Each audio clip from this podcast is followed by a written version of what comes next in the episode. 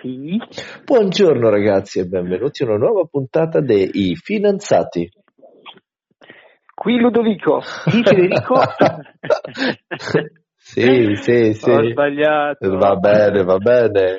Io sono Federico. Io Ludovico. Eh, esatto. Tutte le mattine, 8.30, wow, un wow. podcast di finanza ed economia. E oggi parliamo, oggi parliamo del futuro. Io voglio capire se ci sarà inflazione o deflazione. Ah, che bello.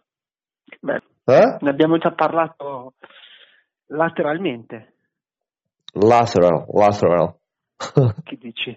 Oggi invece... Io sono molto carico su questi argomenti in realtà. Sì, eh, lo sapevo, lo sapevo, l'ho fatto per Sì, quello. sì, perché ho un sacco di idee. Che idea hai? Dai, buttati, buttati avanti, poi vediamo se, se riesco a tenerti corda. Ah, non vuoi andare avanti tu? Ma se vuoi sì, però nel senso voglio sentire se hai degli spunti. Sì, sì, sì. Eh, beh, allora, intanto Eh, bisogna chiarire che cosa si intende per inflazione. Bravo, dai, allora questo lo dico io. Vai. Partiamo da deflazione. La deflazione è la diminuzione del livello generale dei prezzi, che come conseguenza comporta un aumento del potere d'acquisto della moneta. Ok, L'inflazione si caratterizza per essere in processo contrario, quindi un aumento del livello generale dei prezzi con una conseguente diminuzione del potere d'acquisto. ok. Ok? Però quando parli di prezzi, Eh, quello è un, è un grande tema, nel senso che misurare l'inflazione e la deflazione è complicato. Di solito si utilizzano dei panieri, ovvero dei- dell'insieme dei beni di riferimento, misurando la loro variazione facendone una media, è possibile trarre delle conclusioni. Però è chiaro che dipende dal tipo di paniere che si utilizza, cioè il paniere delle famiglie, il paniere delle imprese, il paniere delle economie e così via. Certo. Noi oggi cercheremo di soffermarci, io oggi cercherò di soffermarmi su eh, le- i cittadini, diciamo così, cioè la, la- Sì, quotidiana. i- sì, l'inflazione quotidiana. Mm-mm. Paniere di prodotti, di solito mi sembra che sia il costo dell'energia e il costo dei beni al consumo, principalmente, Exactly, che exactly. producono l'indice di inflazione. Poi appunto sappiamo bene, ci arriviamo magari dopo, che sé anche l'aumento dei mercati finanziari, l'aumento del mercato immobiliare sono di per sé eh, inflazione. Ecco, Sono di per sé inflazione l'aumento dei mercati immobiliari, in che senso? che se la nuova liquidità, poi ci arriveremo dopo magari, che se la nuova liquidità immessa nel mercato dalle banche centrali Ok, rimane nel sistema finanziario e pertanto crea un aumento dei- del valore degli asset finanziari, azioni, obbligazioni, ok? Mhm. Mhm. Quindi lì abbiamo un aumento dei prezzi e una riduzione del potere d'acquisto della moneta, ma non nei confronti dei classici beni di consumo da supermercato o della bolletta dell'energia, ma nei Mm-mm. confronti di le azioni o le obbligazioni del- delle, delle società del sistema. Ecco, Bene, Quella- bene. Diciamo quella che inflazione. Allora siamo arrivati già al punto centrale, ovvero Ok. è impossibile capire se ci sarà inflazione o deflazione. Ma non è impossibile capirlo solo per i finanziati che hanno i, i mezzi sia economici che intellettuali molto ridotti, ma anche per grandi organizzazioni come il Fondo Monetario Internazionale e eh, gli stati è difficile prevederlo proprio perché ci sono eh, molte forze contrapposte che agiscono a favore di un elemento o di un altro. Quindi cerchiamo di fare ordine per cercare di capire quale effettivamente potrebbe essere, essere, essere Ok. lo scenario futuro. Ci siamo? Vai. Allora, partendo dal Fondo Monetario Internazionale, loro riescono a fare una stima fino al 2021. Di solito fanno stime a 5 anni. Oggi loro arrivano fino al 2021 e dicono che i prezzi saliranno lentamente. Quindi un'inflazione, Ok. una diminuzione dell'inflazione. C'è da dire che la teoria economica Perdone, moderna... quando parliamo di inflazione parliamo sempre di beni al consumo, no? Sì, Sì. sì, sì, Ok. sì, sì.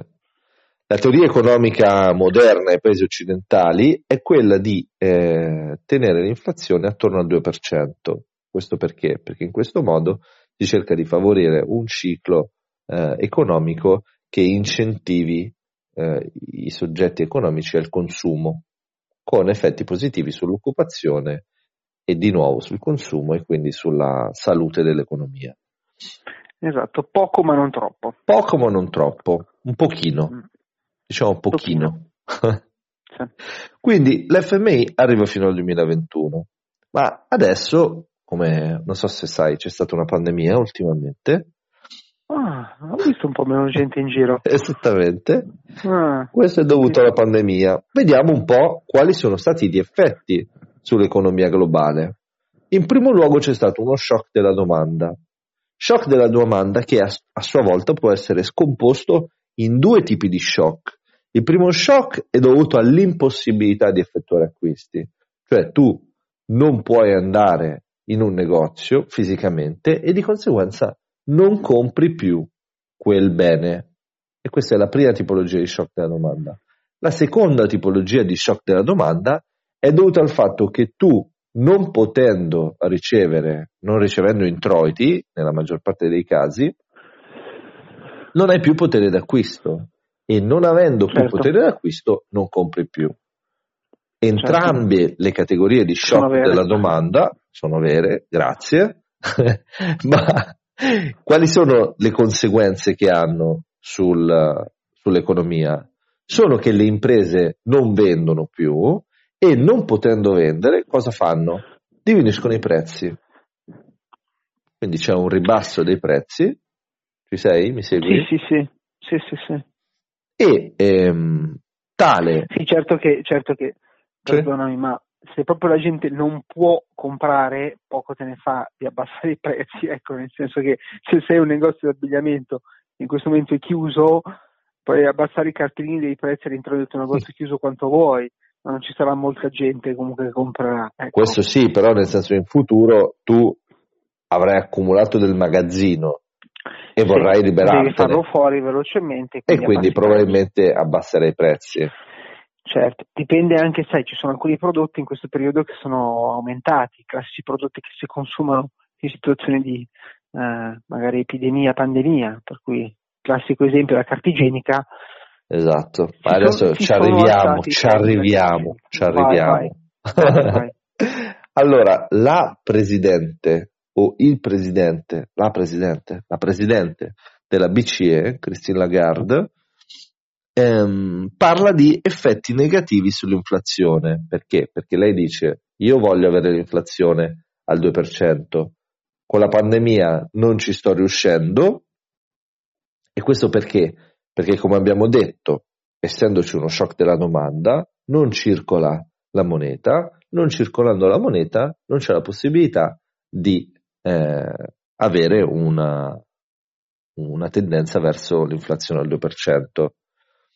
Eh, allo stesso tempo, durante la pandemia, abbiamo registrato in molti settori un aumento dell'offerta. Possiamo fare l'esempio classico di questi tempi, che è quello del petrolio. Cioè, tu non sei in grado di vendere più eh, la risorsa, la risorsa si accumula e addirittura hai problemi di stoccaggio. Ciò è probabile che si rivelerà sotto forma di eh, diminuzione dei prezzi una volta che le attività saranno eh, riavviate, riprese. Perché? Perché chiaramente Certo. hai la Devono necessità. Esattamente. Ora, c'è un altro fattore eh, importante che è quello del cambio delle abitudini dei consumatori. Perché eh, nel momento in cui si è vissuto sulla propria pelle un cambio così radicale delle proprie abitudini di vita, anche le abitudini di acquisto sono cambiate. E, e visto che si è provato eh, cosa vuol dire non poter avere delle fonti di reddito per un periodo di tempo abbastanza limitato, si presume che ci sarà un aumento della tendenza al risparmio privato. Bella questa. No? Cioè tu dici, ma eh, se ottobre riparte la giostra, io devo avere dei soldi a parte e di conseguenza cosa farai? Spenderai di meno. Si potrebbe definire quasi una sorta di austerity, ma eh, privata. Cioè ti privi di acquisti di beni perché tu pensi che nel futuro potresti avere bisogno di liquidità. Certo. Poi c'è un'altra tendenza che fa riferimento al cambio di abitudini e tale tendenza è quella del cambio ehm, di approccio verso attività come, per fare l'esempio, quelle ristoranti.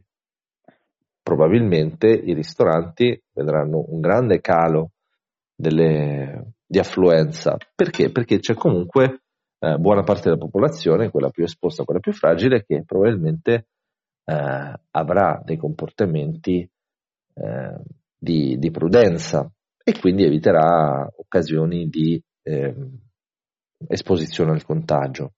Questo chiaramente andrà ad avere un impatto su, sui consumi che probabilmente si ridurranno. Come vedi, per adesso abbiamo citato tutte forze deflazioniste. Deflazioniste. Quindi, deflazioniste, sì. no? sono d'accordo con te, credo che vedremo, poi mi racconterai delle forze inflazioniste, credo che vedremo nei prezzi al consumo una inflazione molto bassa o una deflazione. Yes, yes. Abbiamo poi un altro elemento che è interessante, che è lo shock dell'offerta. Abbiamo parlato dello shock della domanda, ma abbiamo anche lo shock dell'offerta. Come si è verificato questo shock dell'offerta? Attraverso lo stop delle forniture, cioè eh, alcune attività non hanno ricevuto più eh, le forniture e di conseguenza non sono state più in grado di eh, fornire il prodotto sul mercato. E, e evidentemente così facendo hanno creato una forza um, inflattiva, no scusa, deflattiva, una forza deflattiva perché? Perché la domanda costante non è stata eh, seguita dall'offerta. Mm, no, scusa, questa, inflattiva. Questa è inflattiva, sì, perché comporta un aumento del prezzo. Sì, sì, bisogna vedere se appunto bisogna vedere di quali prodotti stiamo parlando, sono stati prodotti o servizi che sono stati richiesti durante la fase di, di epidemia e non ce n'era l'offerta, logicamente questo determina l'aumento dei prezzi. Bisogna in questo, caso, in questo caso possiamo fare un esempio molto di attualità, è quello della mascherina. Ah beh certo. Ah, perché? Certo. Perché c'è un aumento della domanda è difficile coprire la domanda perché comunque era un tipo di bene di cui eh, non c'era così tanta esigenza prima della pandemia e di conseguenza c'è un aumento dei prezzi. Potremmo poi parlare del, della politica italiana, del blocco del prezzo, eccetera, eccetera, ma eh, saremmo degli speculatori, credo. Uh-huh. quindi, quindi, evitiamo. E, um, ultimo punto, prima di fare un piccolo riassunto, è quello che riguarda eh, lo stoccaggio. Cioè, come abbiamo detto, per fare un esempio, nel caso del petrolio c'è un accumulo di risorse che non viene eh, assorbito dalla domanda, dal mercato e di conseguenza ehm, i beni vengono stoccati. Si può fare l'esempio del petrolio, ma esiste un altro ambito enorme che è quello della navigazione marittima e dei container.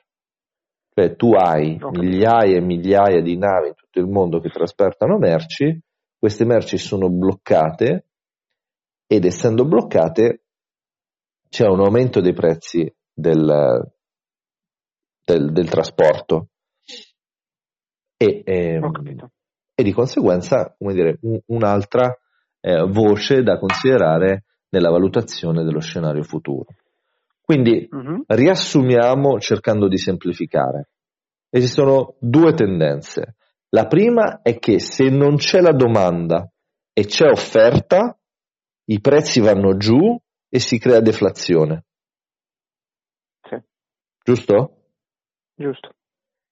Il caso cosa che potremmo vedere, scusami, cosa che potremmo, cosa che potremo vedere alla riapertura dei negozi, si troveranno dello stock per farlo fuori, mh, mm, per farlo fuori abbassano i prezzi, la domanda eh, cioè aumenta l'offerta, la domanda rimane costante e di conseguenza potremo vedere dei prezzi che si abbassano. Esatto, e questo è lo scenario deflattivo. L'altro scenario invece è quello in cui c'è domanda e non c'è offerta. Quindi i prezzi vanno su e quindi è uno scenario di inflazione. Sì. Bene. Ora.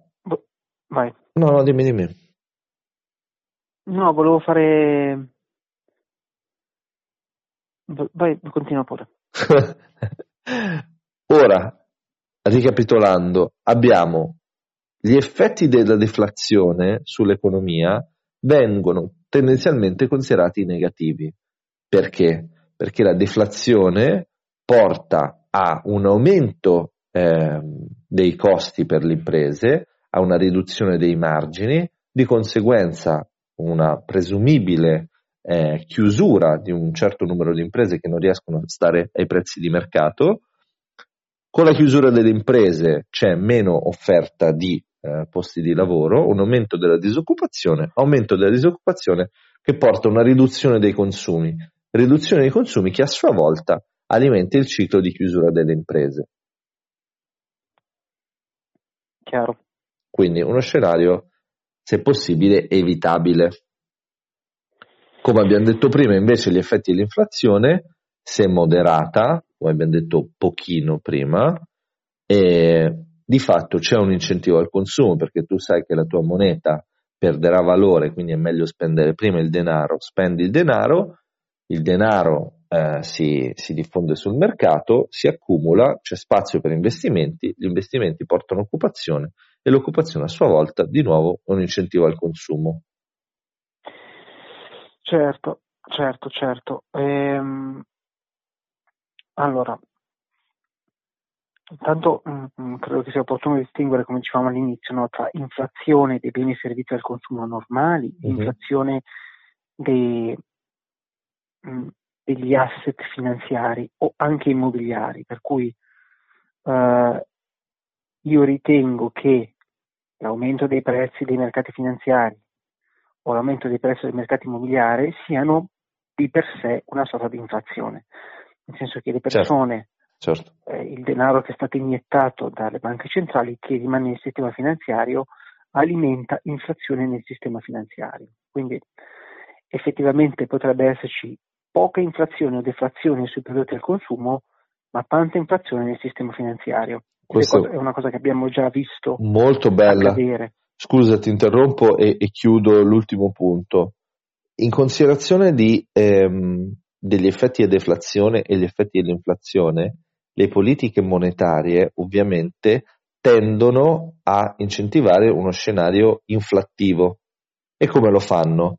Lo fanno attraverso il quantitative easing. Quantitative eh. easing che già ampiamente è, è in atto, ma è, come dire, sembra essere l'unica forza in grado di contrastare delle forze invece che eh, naturalmente spingono verso la deflazione.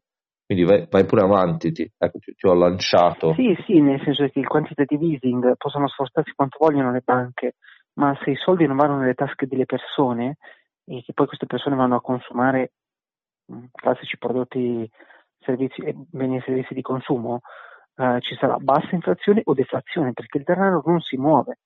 Il denaro non si muove, la gente non può spendere, la gente anche se può uscire adesso non spende perché vuole risparmiare per tempi duri. Quindi mh, c'è poco che possa fare la banca centrale per stimolare i consumi in Main Street. Okay? Quello che sta causando è sicuramente un aumento degli acquisti in Wall Street, per riprendere l'argomento del tema di ieri, e quindi eh, un aumento dei prezzi lì. Quindi possiamo dire che la posizione dei finanziati è che probabilmente in Main Street, nell'economia reale, ci sarà deflazione e invece in ambito finanziario ci sarà inflazione. Possiamo dire che questa è la nostra posizione? Possiamo dirlo, possiamo dirlo. Siamo veramente due grandi analisti. Volevo farti una domanda. Prego. Secondo te è possibile, parliamo di dollari, uh-huh. quindi è possibile avere perché molto spesso questo è un, è un punto che è un po' difficile da comprendere, ma è possibile avere un rafforzamento del dollaro e allo stesso momento inflazione? Wow. Sto parlando di inflazione sui beni al consumo, inflazione in Main Street. Ok. È possibile una cosa del genere o no? Eh. Perché spesso si dice se Bello, c'è inflazione c'è bello, un indebolimento della moneta, Eh sì, giusto? certo. Quindi qua ti voglio. Beh, diciamo che mh, la moneta, bah, mi è venuta una risposta bellissima. La moneta ha due Bravo. facce. Eh? Bella questa, no? è anche vero. Quindi c'è una faccia che riguarda eh, lo scambio della moneta nel mercato mondiale e quindi lo scambio della moneta sul mercato mondiale può eh, variare eh, il suo valore. Se aumenta eh, la domanda, aumenta il prezzo. E in questo caso il dollaro, come abbiamo già detto varie volte, è in una fase positiva, nel senso che c'è domanda di dollaro perché viene visto come un bene rifugio in uno scenario di, inter- di incertezza da un punto di vista di valute. Allo stesso tempo, però, esiste l'altra faccia della moneta, e l'altra faccia della moneta è una faccia eh, locale, cioè nel momento in cui eh, viene eh, spesa all'interno della, eh, dello stato di riferimento e quindi eh, essendoci potenzialmente, cosa che non si sta verificando e probabilmente non si, verifica, non si verificherà, come abbiamo detto, una, un aumento della liquidità disponibile, in teoria ci dovrebbe essere inflazione nei consumi. Ma la mia risposta è che in questo caso non si sta verificando perché i soldi non scendono giù, non arrivano nelle tasche delle persone. Però teoricamente è uno scenario possibile. Certo, certo, certo, uno scenario il dollaro possibile. si rafforza, il dollaro l'euro si rafforza logicamente nei confronti delle altre monete, nelle altre valute mondiali, per cui aumenta il suo potere d'acquisto contro le altre valute, Sì, tuttavia, come dici giustamente tu, all'interno del sistema eh, in cui viene speso può perdere il potere d'acquisto contro i beni di consumo e i servizi. Quindi sì, può esserci rafforzamento della moneta con inflazione. Bravissimo. Mamma mia, che bello, che bello! E abbiamo ancora tutta la giornata davanti. accaduto. Sì, è accaduto? Eh, sì. sì, sì, dopo la seconda guerra mondiale negli Stati Uniti c'è stato um, rafforzamento del dollaro e inflazione. Che bello. Quindi comunque, cari amici, non ci si capisce nulla, questo mi sembra evidente. Fede, grazie bene, del tuo tempo. ringrazio. Grazie a te. Grazie Ludo. Ci sentiamo domani. A domani. ciao. ciao. ciao.